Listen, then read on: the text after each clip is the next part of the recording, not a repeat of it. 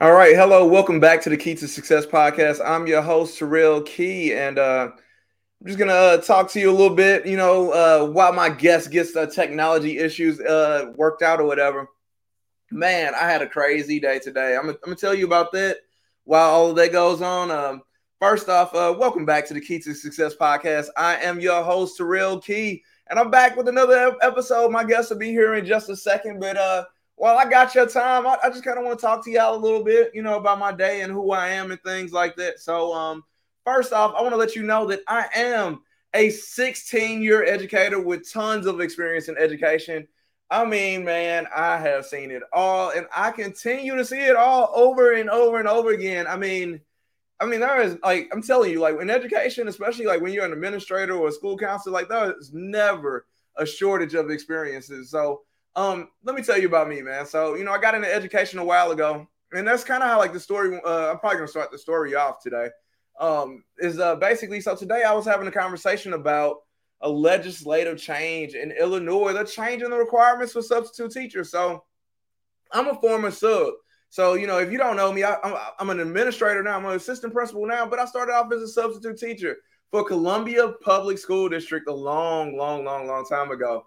So, um, you know, in Missouri, uh, it only requires 60 credit hours to be um, a substitute teacher. So I was having a conversation today about Illinois making the changes, and um, you know how some people feel like uh, you know we're dropping standards and stuff like that, but also how I kind of see it a little bit differently because I know.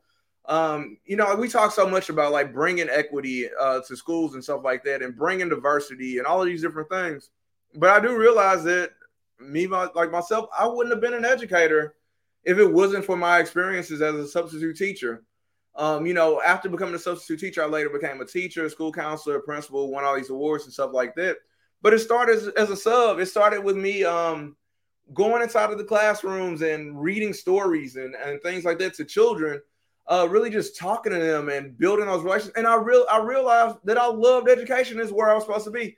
I thought I'm not gonna even lie to y'all, man. I thought that I was gonna be a big time CEO. I wrote down like a hundred goals. and Like I mean, everything was kind of like pointed towards being a CEO. Ultimately, um, I did. I'm not gonna lie. I did put superintendent as something cool, and I'm gonna tell you about why I wanted to be superintendent. Like so, I'm not gonna lie. I'm a little crazy.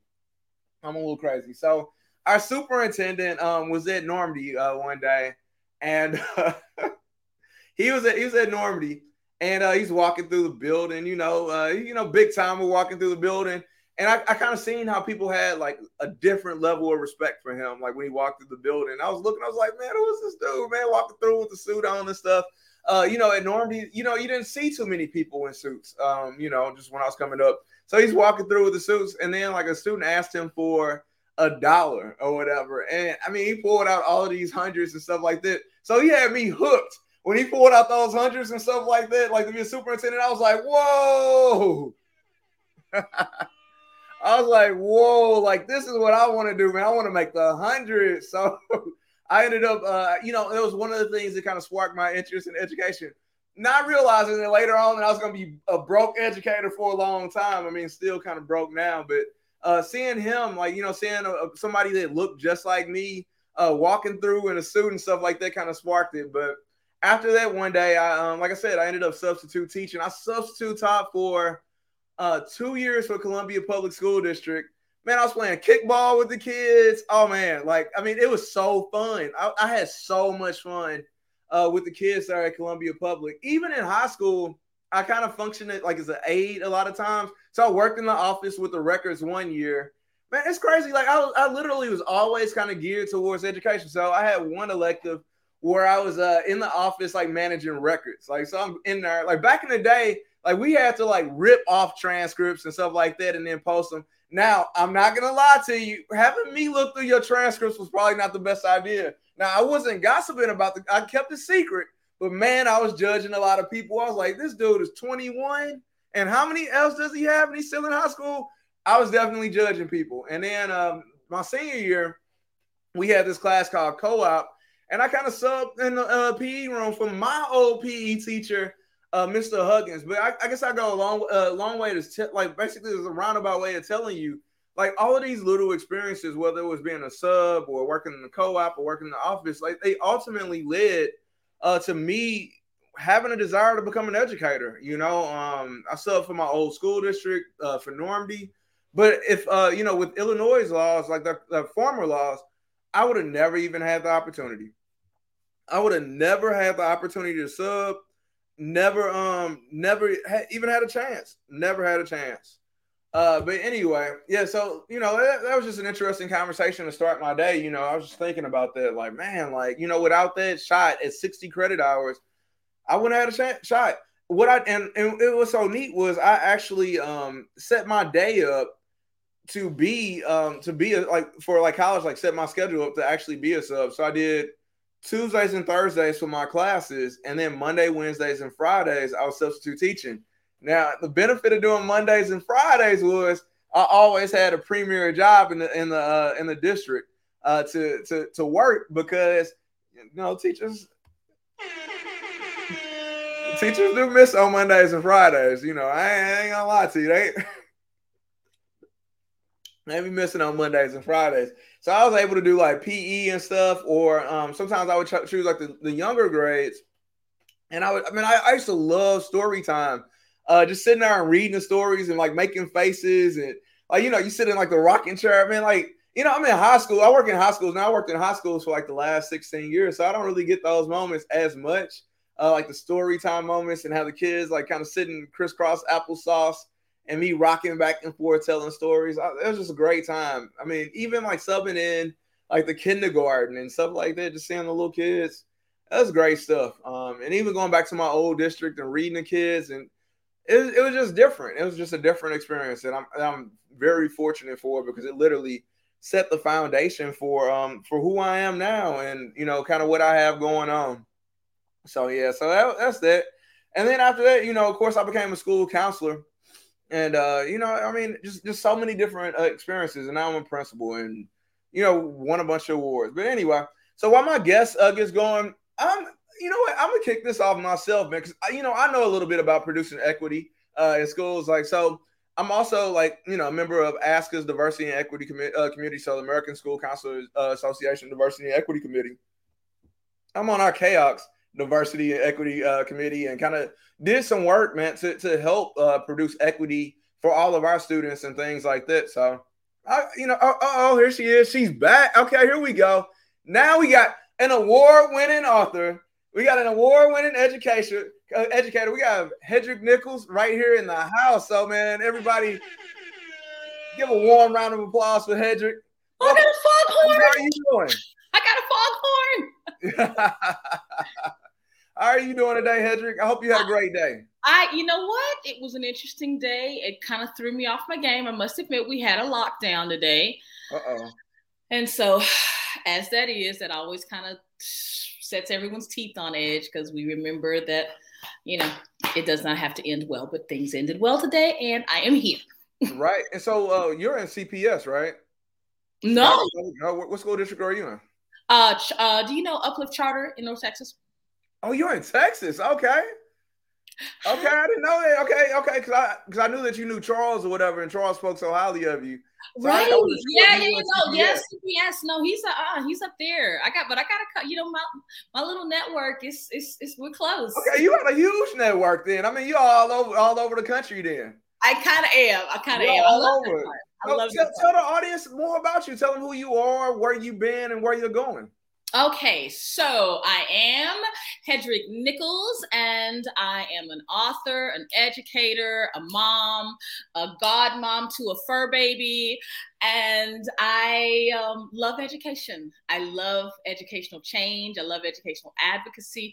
I love working to make sure that all students are heard and all students have what they need, and and and that that can never be.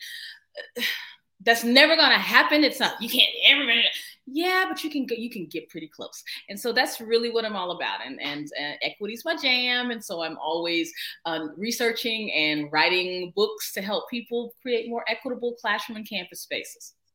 So tell us a little bit about the books that you've written. We want, we want to hear about that too. Tell us about uh, like the books. Okay. So there we, are, we want you to brag. To okay, so there are five um, for children for middle grades, and they are all books written about Black history. So there's one on excellence in STEM. There's one that talks about the uh, the Black Lives Matter and how what is that exactly? What is anti-racism? Because those are words that in a lot of parts of the country you hear, but you don't really have context for them. So it kind of breaks everything down and explains them. I've actually even done book studies on those with teachers because it really just kind of breaks everything down and um, gives people a safe place to discuss those things that are often divisive and make people throw walls up. Um, there's also one about the Harlem Renaissance and other areas of Black wealth. Everybody knows Tulsa, but we don't necessarily know um, we don't necessarily know what other places that Tulsa was not an anomaly. That because of Jim Crow laws, the laws that were basically apartheid laws, um, people did not you couldn't go as a black person into a bank and get a loan and buy a house. So we had to build up our own areas and centers of wealth. And so there was one in atlanta there's one in california. There were just many towns that were very much like tulsa. And so one is about that. That's you can might tell that that's kind of one of my favorite ones. And then most recently i released with solution tree a book called finding your blind spots. You can probably see it in the background down there. And finding your blind spots is a, a how-to book with actual you know we get into let's have conversations on race. And conversations are good but you have to make some decisions and and and have an action plan. So this is a, a, a, great book because it allows you to reflect on some things and then also to actually have action steps for you for your family for your classroom for your parents for your staff. So it really kind of covers all the bases. And the thing i love about blind spots is everybody who's read it has said I love I feel like I can uh, I can approach this work because I don't feel like I've been um, I don't feel like I've been uh, attacked. And sometimes the words that we use, oh, I guess you woke, oh, you are you're a racist. Those words keep us separate and keep us throwing walls up and unable to hear one another. And so the tone of the book is really there so that because at the core of any of those things that we talk about, we talk about equity, we talk about diversity, inclusion, and equity, and anti-racist work. All of those things have to do with how we other. Mm-hmm. You know, we we every human others. A baby loves mama, and everybody else get away. Stranger danger. So when we talk about cognitive biases, we all have them, and they keep us from having to make a gazillion more decisions that we do. You know, cognitive bias is, um, for example, halo bias. If I like you, I probably believe what you say. If I don't like you, I probably don't believe what you say. And you you find those kinds of things if you were the jock and you might not have liked the nerd kids and you might have a hard time building relationships with those nerd kids in your class as a teacher so, similarly if you were the science fair winner and there were all, there was always some big jock who's you know popping you on the back of your neck and thought it was funny if you are suddenly now in a social studies class where a coach is teaching you you may have a hard time building relationships with so cognitive bias means that when i see a four-legged creature i can tell if it's a toddler or a bear Mm-hmm. And we have to have those kinds of, our brain has to be able to sort some things on automatic. But when those things get out of control, then we, we tend to, we tend to believe that people are what we think of them in our head as opposed to being able to meet people where they are. And so finding your blind spots really talks about how we other, how we um, separate our us's from our thems and gives us an opportunity to correct that in a way that makes us better human beings, which of course makes us better educators. Yeah, and um, also you have a podcast too. Yes, yes, yes, yes. Yeah, I, mean, I, I, could, I could kind of tell. You know, I could kind of tell that you, you you know what you're doing. So tell us a little bit about Small Bites too. Okay, so small bites. This again, when you talk about, oh, we've got equity work to do, and we've got to do better, and all of those things sound so big. And when you talk, what's a, what's a popular phrase? Dismantling um, racist systems and structures that adversely affect marginalized populations. That's a whole lot of words right there. So the question is, how do I dismantle? I was teaching, I was helping on campus today, and I was teaching a little boy about linking verbs versus action verbs. Dismantle is an action verb. I can dismantle a bike. I can dismantle my computer screen. I can dismantle my telephone. I can drop it on the floor and let it dismantle itself. But how do I dismantle systems? And so I really like to talk about small bites. And that's where it came from. How do you eat an equity elephant? One small bite at a time. And um, I don't know if you know author uh, Barbara Bray. She's out on the West Coast. She, I, I said that to her, she's like, "Oh my God, I love that!" And mm-hmm. that's when I actually defined the small bites. It's work I've been doing, but I really focused in on we can do this. We just have to do it one small bite at a time. If all you're going to do is buy a colors of the world thing that's one thing that's i don't know if you know this but Cray, i don't have them but crayola has colors of the world because a flesh color uh, is not peach. That right. is one flesh colored color. And so they have if you have just that that already opens up some opportunity to talk about how diverse we are and how how many different kinds of people and shades of people there are uh, all over the world and those are kind of kind of conversations you want to have with kindergartners especially mm-hmm. if you are in a homogenous setting because when you grow up in a bubble you don't know that there are other people I lived in Switzerland and, and the little girl used to call me Bruni Frau, brown lady, because she had never seen brown people.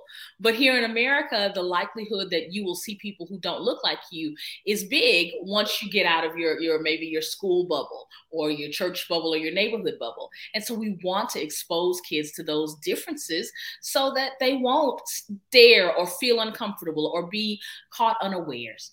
Right. Yeah, I totally agree with the small bites concept too, because I'm a person that believes in trying to get 1% better at a time they're literally like so many people like they come in like with theories right? Like these big broad theories and they they think that you could just implement it right away but you know as an administrator you know like i realize man like there's a this thing that we like to call force field theory like in um in like you know these administrator programs like there's always pushback basically like whenever you're trying to implement something. So you're not going to be able to bring in just broad sweeping changes all the time. Now you might get it through sometimes, but you might not have the type of buy-in that you need to make it actually work. So sometimes the best approach is like doing it in small bites, you know, and working towards exactly what you want. Uh, so I totally, I'm in line with it, and I, I can't, I can't wait to to uh, listen to your podcast at the gym. I love listening to podcasts at the gym, so I'm definitely okay. gonna check that out. Have to check you out. So let's, let's get into it, uh, Hedreich. Let's get into it. So what is the first thing that uh, people need to know about uh, producing equity for all students? Um, start with yourself. That's the first point. It it does not have to do with the students and what your students need. It really has to do with how you view your students. You know, a lot of times when you apply for a teaching job, it says, I believe you have to take one of those personality tests. And one of those common questions is, I believe that all students can learn. And we all check yes because we know that's what we have to believe. But what are our beliefs really? You know, when you look into your classroom, do you see a kid, oh, honey, he's that's not to be, or oh, no, she's to need to, especially if you've been teaching for a minute, you tend to already kind of put kids in boxes at the beginning. So the, the first thing you want to do when you want to, to really create an equitable space for, for all learners is to think about how you think about others. Pay attention. I always tell, especially if you are, um, think about who you did not like in middle school or who did not like you in middle school. And look and see if those kids, if those prototypes are in your classroom. And then notice if you have a hard time dealing with them you know, if you were uh, in conflict with, like again, the jock nerd thing, if you were in conflict conflict with a certain kind of a person, a jock, a nerd, and I'm using those as archetypes, but if you had an issue with the mean girls, what do you do? Are you likely to believe them to not believe the mean girls and believe the quiet girl who could be just as mean, just she's just quiet about it? So think about how you other people. Think about who you other in your family. You know, a lot of times we have, oh, the black sheep of the family. Oh, you know, Uncle so and so, or you know, well, you know, Janet, honey, she's our, she's my sister, but well, how do we other? When you say that kind of a thing, that is your sister's other. She's different from you. Yeah, so how do you how do you separate your us's from your them's? Who's in your close circle and who's not? And how can you change the way you think about the people who are not in your circle? Yeah, and I, I have a question though. Like, so it's sort of like this. You know, I I went to the doctor this morning or whatever. So I'm going to draw this uh like this to that. Like, cause I just have a question for you. So like you know when you go to the doctor, like you're able to go in, you tell them exactly what's wrong. You know I was I was healthy, but like you know you go to the doctor and you tell them uh, you know what's wrong with you or her, him or her, or they you know you know you tell them exactly you know like what's wrong with you, and you're honest, you're upfront, you tell them what's going on. But like when it comes to like equity and when it comes to like bias, a lot of times people are afraid to um to tell exactly where they are. Like there's no one to really talk to because if you talk about it, you know, like that you could get canceled. Like you could get in, you could get into serious trouble, especially as an educator if you did have feelings that are con- uh, contradictory. So like even like when you're talking about the question, like you know, we do you believe all students can learn? You're going to automatically check that because you have no choice, whether you believe it or not. And like the thing is, like even if you don't, does it necessarily mean that you're a bad educator? Is there somewhere that we could work? You know, like if you're being honest, can we work towards you actually believing that, um, you know, or getting closer to believing that. Because I, I believe a lot of us as educators were being dishonest. Like we all have biases, but none of us could be honest about it. None of us could really tell the truth about our biases for fear of retribution. How can we get to a place where we're able to actually be honest and have conversations, tell the truth about where we are, and grow together? That's a huge that's a huge problem. Um, i don't you remember know if you remember probably about six months ago there was a teacher i believe she was in california and she was teaching um,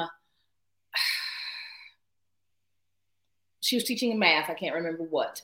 And she taught them soka Tua or I don't I you know I barely got out of algebra so don't ask me but she used she put on an Indian uh, headdress and put uh, banged the drum and she was watching around the classroom and the teaching community vilified her I looked at her and I said, Ooh, not a good look. But I saw a teacher who was really just trying to, you know, cut the fool in that way that you do when you, you know, your kids are, are, are mm-hmm. disengaged and you're just trying to get them. I saw that. And yes, it was a misstep and it was cultural appropriation. It was all, it wasn't good. But we all live in the same society where we have been fed not exactly the truth, I'll be mm-hmm. And so not only do we all have bias, we've all we've all experienced miseducation. You know, we still most people, if you are over 35, you still think of the pilgrims and the Indians and Thanksgiving.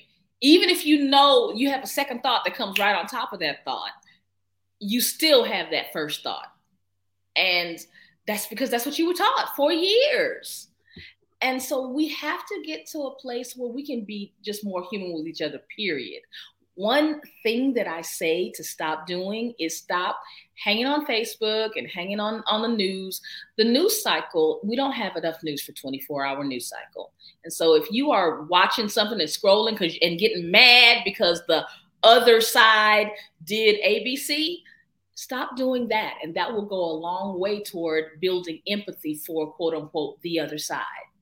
Mm-hmm. You know, building empathy is something that that's it's, it's really a, the only way that we'll get to a place where we can talk about where we really are is to be able to create a safe space by just I'm not I'm not going to judge you. You know, not just saying no judgment, but like literally allow there to be no judgment. You know, I have friends um who are at different points in the in the journey. And one of one friend of mine, I love talking to her because we can have honest conversations. She said, you know, and she said, with my with my son actually on the patio we were talking about these kinds of issues and she was saying but i mean honestly if i saw a, a black guy and i was on the street at, night i would definitely pull my my purse closer. And i was able to say i understand that. Tell me why would you why would you do that and we we both came to the agreement that we have all been fed media that typically shows black and brown kids or historically has shown black and brown kids and black and brown men in particular as dangerous and that's that couldn't have happened if we hadn't had if she hadn't felt comfortable enough with me to say I would pull my purse closer. Yeah, and I, you know, and just kind of jumping in here, like you know, I, you know, I, I see where she's coming. And the thing is, like, no matter what people say, like, we all are all like gonna stereotype at some point. Like, no, it, there's nothing you could do about it because our, like, we're genetically wired to stereotype, like, to figure out if we're safe or we're not. Now, if this, if, if you know, and, I, and, and I'm not saying, like, man, this is, oh man, I don't know. I, I, forget, I'm gonna say it. I'm gonna be honest. All right, so like, if the guy had on a suit, you know what I mean? Like, you know, versus hoodie personally, I'm like, okay, he's handling business, you know. But like, man, I mean, if you got your hood all the way down and you sagging, man, I might be, I might be want to go across the street too. I, it's, not, it's not me being racist. You could be white and dress like that. You could be Hispanic and dress like that. It's what you have on. Like it's sort of like if you have on a the uniform of somebody that might do harm to me, then I might I might in my head, like at least for a fraction of a second, I'm gonna think it because that is the way that we are genetically wired. Like, you know, and it's just it's tough, like to man, you know, like to even have these conversations because you wonder if you say the wrong thing, it's like a landmine. You know, cancel. I know. Even now, like, I'm like, man, I don't even know if I can say this, but I'm just gonna say it. I was just gonna say, I mean, it's honestly, if you had to choose between the guy in the hoodie and the guy in the suit, who you gonna buy insurance from? Let's and that's not that's not that's, or even in an interview, like it doesn't even have to be about danger. If you come in and you're like you, you have on you're dirty and you have on shorts versus the guy in the suit and you're coming in for a principal interview, I can't help it. I'm gonna listen more, you know, and and that's the thing that I, I think is it's hard like today, like because people want to be, you know, and they should be able to do whatever, but you have to understand that people are genetically wired to do, you know, a certain thing. If you so are on we... TikTok, if you are on TikTok and on those threads where you say, "Well, it doesn't matter as long as they can do their do their job well," please listen to what we're talking about because I yeah. know that. I'm trying to tell you the truth, man. Like, I'm sorry, man. Like, there's, there's certain things that, that if you do, then I'm gonna assume something, you know. And I and I, I know, like maybe maybe I'm wrong. But like if you're doing certain things, man, like like my first initial like re- response is going to be to to categorize you. I mean, even like in, in dating, like you categorize people when you see there's nothing you could do about that. Like everyone does it. Like girls might see a guy and they're like, "Oh, that guy's attractive. That guy's not. This guy's short. This guy's tall." Like that's what people do. You know what I mean? So it, I just wonder, like, whenever we could get like if you think that there's a way like that we could actually hit that point in life where like we could just be, you know, do this. That's literally, that's one of the things I teach when I do workshops. Mm-hmm. Pay attention for a couple days to how many times you make a value statement. Like, right. for example, when you scroll, do you have to like or dislike? You know what I mean? We think about, you know, we say no judgment, but we judge hundreds of times a day. I was I had a, a, a, pink suit on, a hot pink suit, and I love wearing it because everybody absolutely, oh my god, I love your outfit. You know, so what are they thinking when I don't wear it? Oh, why she have why does she have on that? yeah, we do, but we do it automatically. We see, oh, cute shoes. Oh, I like her hair. Oh, I don't like that. Oh, she changed her hair. I didn't like it like that.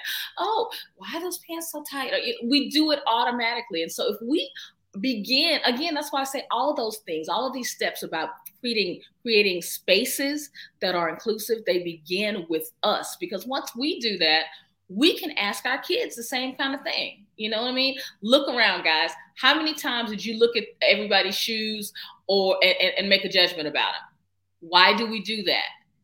Is it not easier to just let people be who they are how they are wear what they want why do we feel the need to value or devalue everything? And those are the kind of conversations we need to start having first with ourselves and then in our in our community circles, whether it's school, whether it's our families. You know, we don't you, we don't have to judge everything, but we do. Right. Yeah, I just, I just think it's in like you know, and I, I think that we can like we could eventually work there, and I think that comes like with learning, like learning more about the situation, learning, gathering more information but man, like initial reactions are just something else. And I mean, it, it would be totally disingenuous if I told you, like, even on thumbnails, like I try to pick, you know, like I'm working on my, my thumbnails are bad. Like, you know, like I'm working on it. They're getting better, but I'm working on but people are making a judgment, you know, like they're stereotyping my entire show or the episode because they see that, you know, and there's nothing that anyone can do about it because like we scroll and we're making quick decisions like that. And you know, whether or not this is gonna be good, whether it's not this is gonna be boring Um, people like for the first 30 seconds of a show, they'll listen to it and decide whether or not they want to stay. You know, and it could have the best information in the world later on, but they're making snap decisions, and it's the same thing that's happening every day in society. So, mm-hmm. and we have we we know it, and we you have to swim upstream. It's like it's easier to go through McDonald's drive-through than it is to go home, get good fresh food, and go home and cook at the end of a workday. But at some point, you have to see, okay, what are the consequences of this behavior? Right. And we all scroll every day. I've really gotten, I've gotten the ha- gotten gotten out of the habit of liking or commenting on everything that I see. I just stopped mm-hmm. because I don't have to have an opinion on everything. And training myself not to judge everything is freeing. It's peaceful. There's so much that comes with that. And it allows me to run up against people who I think they might have really very diverse um, ideas about things, but I can just I can listen. Mm-hmm. I've trained myself to, especially if someone's saying something that I don't agree with, to listen more than I talk. That's because- a really good thing to do. I mean, honestly, I'm not gonna lie, I cleared out my entire algorithm. Like, I mean, you might not find a thing that's not education related on my algorithm. I, I literally just watched everything. Like, it's either education or sports yeah, uh, mine is. Uh, uh like I got rid of the news. Like the news had to go. Like I'm sorry. Like it, it was, it was just too div- divisive. Like literally everything was all the way this way, all the way that way. No real communication happening. I can't exist in that world. Like I'm, I, I'm a person that believes in making a difference, making progress, working together, and stuff like that. I just can't get with it. And that's what we say when we talk about the other side. This is and this is so big. This is America. This ain't the Cowboys and the Steelers. Right. this is not football. It's not your arch rival. The only thing that happens is when we see Republicans and Democrats as two sides, the only thing that's going to happen is we're going to get to civil war again. I do not know how we can keep going further and further and further away. We have to look for the places that we where we are similar or where we can learn to compromise because everything else is is like sudden death overtime. We out. Yeah, I was just talking to my doctor about that. That's another conversation. We were talking about that today, like how far we are divided, and like that's that, that kind of gets to the part like where like when we're talking about equity for students, if everyone's on like opposite sides and we're working inside of a school community, guess what? Probably fifty percent, whether they admit it or not, they're going to be on one side. The other fifty percent is on that side. Guess who's in the middle? The students. So like the, the only people that stand to lose out are the kids in the middle. And I, you know, so I don't know. What, what's no, but you just said it clear the news out of your feed. You don't need to read, go and read the headlines, choose what you want to read, but you don't need to read because most of it's commentary anyway. And right. it's commentary that will likely make you angry. Yep. And so clear the news out of your feed. It's one of the things. Spend less time on social media. Honestly, Tucker, Rachel, I know people love them, but that's it's divisive. As right. much as they are good at what they do, if you if you spend time listening to those kinds of news commentaries, you can't do anything but upset yourself and be mad at the other side. And right. once you come back to school, that means you're going to be mad at colleagues and you're going to be mad at kids' parents, which means you're going to be mad at them.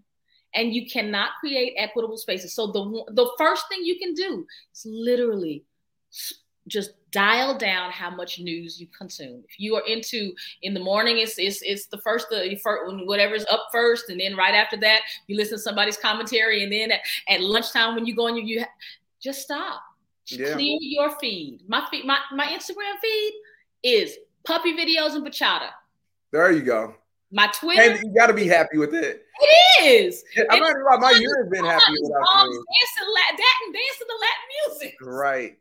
and my Twitter is is is is um is is educational. Period. Hundred percent. Hundred percent educational I rarely hang out there because people tend to really engage in divisive banter, and I'm just 2016 broke me in Facebook. We broke up. Yep, same. I did too. I literally let it go. Um, I, am on it only for the purposes of sharing my videos for real. Like it's just straight business. Uh, sorry. Like what? I kind of got we kind of got off on the. T- what, what's the second point? well, listen. We, we just named two of them. Pay attention yeah. to how you other. That's the bit. That's the big one. How you personally separate pieces of people into us's and them's. Your student. Okay. You, you might have a student you love because it's just like they're just like you, or you can't stand them because they're just like you. But Pay attention to how you other. Pay attention to, I'm going to say this one, pay attention to which one of your kids you really, really like. Yep. And then see what it is about them you like and what it is about the other one that might get on your nerves a lot. And find out those are the kinds of things that you need to know about yourself because that will change how you relate to your how you relate to your kids and how you're more intentional about building relationships yeah. My thing was Mean Girls. I really always had a thing with Mean Girls, and I began once I began to intentionally build relationships with them because I realized it was because what happened to me in eighth grade back in the day. it changed my relationships. Um, also, dial back on your media. Dial back. There is literally no reason for you to be uh, watching stuff that makes you mad. That's not healthy. So those are two points. Um, my third point is to make sure that your classroom environment is inclusive. And this is especially if you have um, a, a homogenous environment. Generally, I find that teachers who teach diverse kids these days are pretty good at making. I was in a classroom today. I loved her board. It had little hands on it, and the hands were all different shades of, of from pink to dark ebony. They're just all all different shades. And so people are more aware of that these days. If you are not, then think about ways that you can bring diverse books in. Uh, we need diverse books. Uh, it's called uh, diversebooks.org, I believe is the email, I mean, is the um, web address. But if you Google "we need diverse books," they'll pop right up and find out what kinds of books there are that have different kinds of protagonists with different kinds of stories. Um, the books that I wrote for kids, I wrote with uh, Sleeping Bear Press, and they have every year an Our Story kind of a contest where they focus on making sure that there's diverse literature. So look for, for some diverse literature. Look for those crayons. Um, find out who your kids are. For example, in Texas, we're six upwards of 60% Hispanic in public schools. Well, what is Hispanic? Let's let's find out. My kids are from El Salvador, and my kids are from Cuba. My kids are from Mexico. My kids are from Puerto Rico. The, my kids are from Guatemala. All of them have very different cultural backgrounds. You know, it's like Americans are black and Jamaicans are black, but we have different cultural backgrounds. So find out who your students are, find out who their grandparents and their great grandparents were, and make it a thing because there really isn't any such thing as white. So where do they come from in Europe? Where are their origins from? And then we can really just talk about accepting diversity in our classrooms in all kinds of ways. Yeah, totally, totally agree. And just thinking about like other end, like you know, even outside of race, you know, like like you were mm-hmm. saying, it's like Mean Girls, it's how people look. Um, like you know, some people m- might appear more attractive to someone, so they get treated differently. I mean, there's, there's some people might not, or I mean, there's all these different ways that we other and categor categorize people. Mm-hmm. Um, I also like the idea of like looking at who you like and then start to really explore like why you like that student or like why you uh, want to hire that employee and really digging into that, like you know, like whatever it is. Like I think that's really, really good information too. So and, and for so- administrators always have like a core group of teachers that they consider them more kind of friends, or you know that these are my people. Why are they your people? And who are the people who are not your people? What is it that has not made you gravitate toward them. So not just you know with students, with parents, with your kids, with your your coworkers, all of those things. If you notice that, that's huge. Hmm. Yeah, I mean that's, that's really good stuff. Really, uh, really, it's really something that we should definitely explore. Um, for real. Like I think all of us as administrators, seriously, like as being leaders, like I think it's really important that we're aware of our blind spots, like you were talking about, like just being um, better aware of our blind spots. What would be the next thing that we need to take a look at? You know, this one's this one kind of sounds like it's a no-brainer, but it's really not. Who are who are you in your classroom? Who are you who do people see you as? Who are you as the administrator? You are the administrator, you are the teacher, but who are you for real? Are you a who were you in high school? You know, were you the quiet girl? Were you the shy guy? Were you the popular kid? Because going back, like I said, go back to who you were in middle school, and it will also give you clues to find out who you gravitate toward and who you tend to pull a, pull pull a bit away from, or maybe just leave on on neutral. I'll say it like that. Mm-hmm. Tot- totally agree, man. That's a really, really fair point. Seriously, like, like who do we gravitate to? Yeah, I mean, you know, I'm, I'm trying to think about it's both sides. It's like who, why do I gravitate to you, and was it what is it in me that who am I that mm-hmm. why why is it that that I'm appealing to you as well? You know what I mean? You want to look at it from outside yourself and from yourself.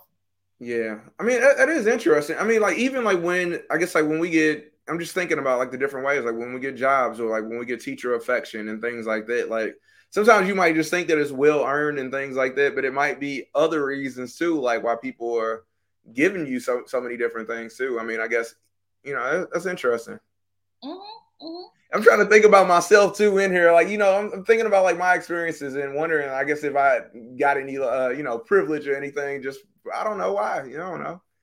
I mean, I say this all the time that um, male educators and black male educators, there's a privilege in that oh, because sure. so often the, the voices that that our kids hear or are ours are, are, are the voices of women.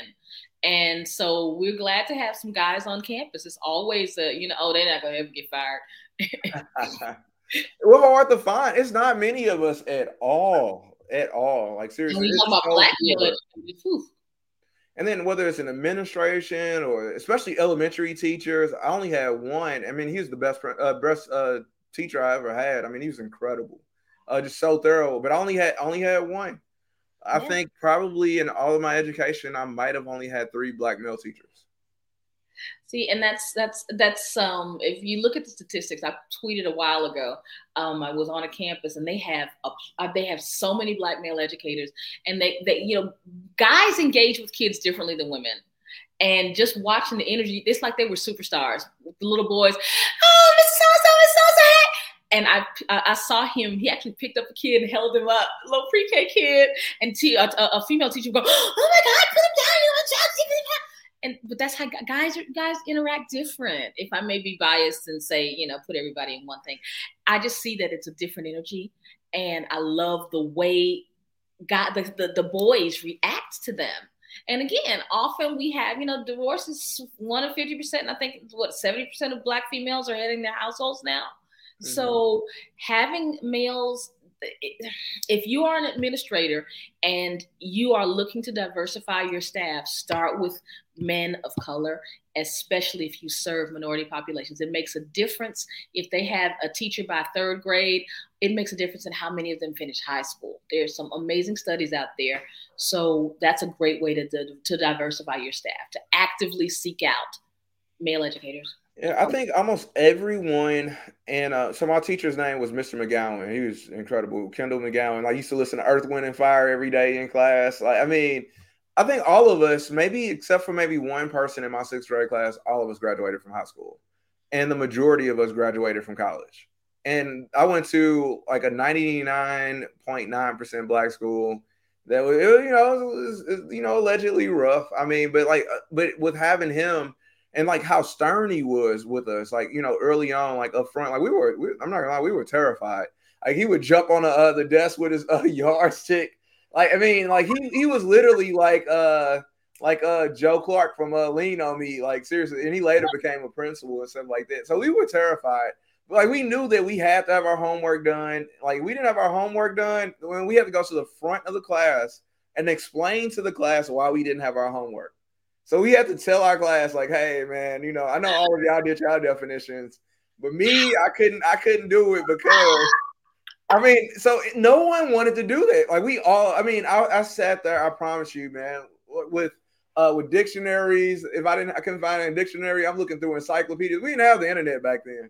Right. No thing is internet. I'm sitting there and I did all. I'm, I'm doing front, like front and back page, nothing but definitions because uh, you know how stern he was. But like the thing is, he had no like there was no room for excuses for getting things done or not. There was literally no room at all. Like you know, like you're gonna get up in front of the class and have to explain this. Or you could just do what I told you to do. So I, I chose to do what he said.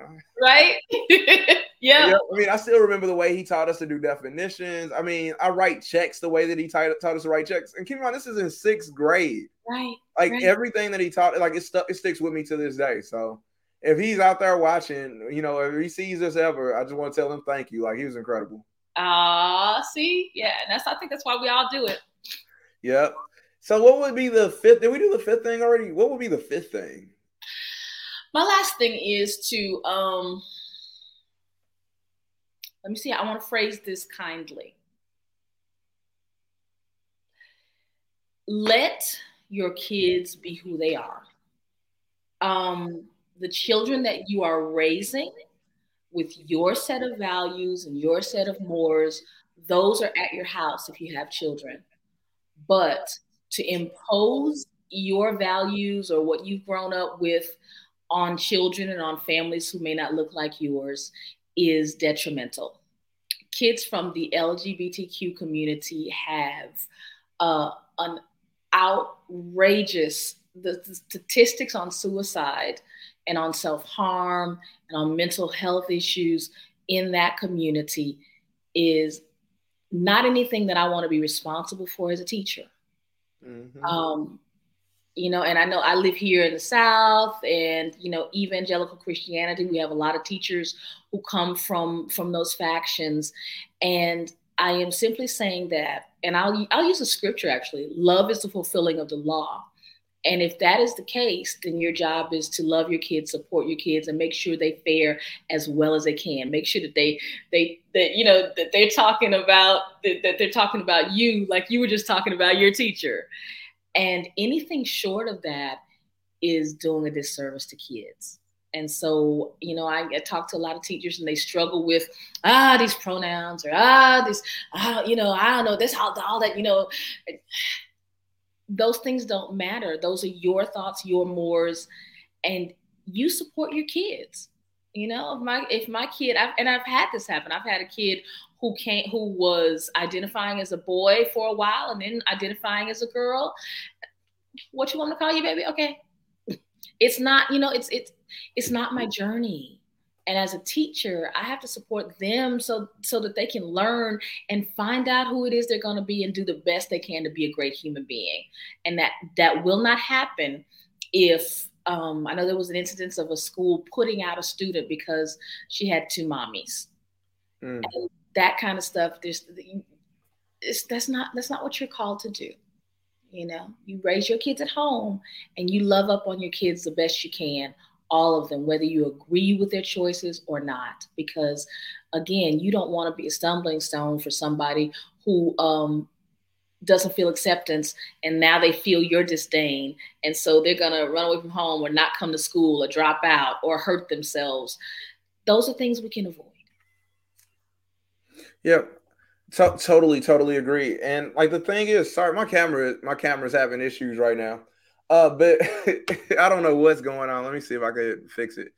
But uh, yeah, so I, I totally agree because the thing is, like kids, especially like from different uh, backgrounds, like especially like in the trans community and stuff like that, like the the rates of uh, you know, I can't say it, but self term like self deletion um completion or whatever. Why am I not showing? I can see myself down here. I can see you. You can see me. I, I can't see, see me. Okay, okay well, cool. Yeah, so um, so like the people like it, it's it's it's higher, so much higher. It's just not worth even like putting like your ideology on them. Like you have to support these kids and everything. So yeah, I, I don't know what's going on with my camera right now. I'm so sorry. Like I know I know you can see me, so I'm just gonna keep rolling. Um, uh, so I guess uh, the next question would be, uh, Hedreich, where can we where can we find out more about you? Um, so like you know, if people want to learn more from you. Uh, well, the neat thing is with a name like Hedreich, you can find me under Hedreich. So H E D R E I C H, Hedreich.com, Hedreich on uh, Instagram, Hedreich on Twitter, Hedreich on LinkedIn, Hedreich on YouTube, Hedreich on Anchor. so I am pretty easy to find. Mm-hmm. Yeah, so I mean, like, she's everywhere, and I mean, like, and she has great content. So please, everyone, like, check her out on all of those different platforms make sure that you um that you subscribe to like our, our small bites podcast. Read her books. She has books. You said five books now? Five for kids one for adults. Yeah man. Read those books and everything and um and and continue to engage with hedreich support hedreich. Um also like comment and subscribe to my channel. Check out the merchandise. Share the episode if you enjoyed it. And uh with that i'll talk to y'all next time. Peace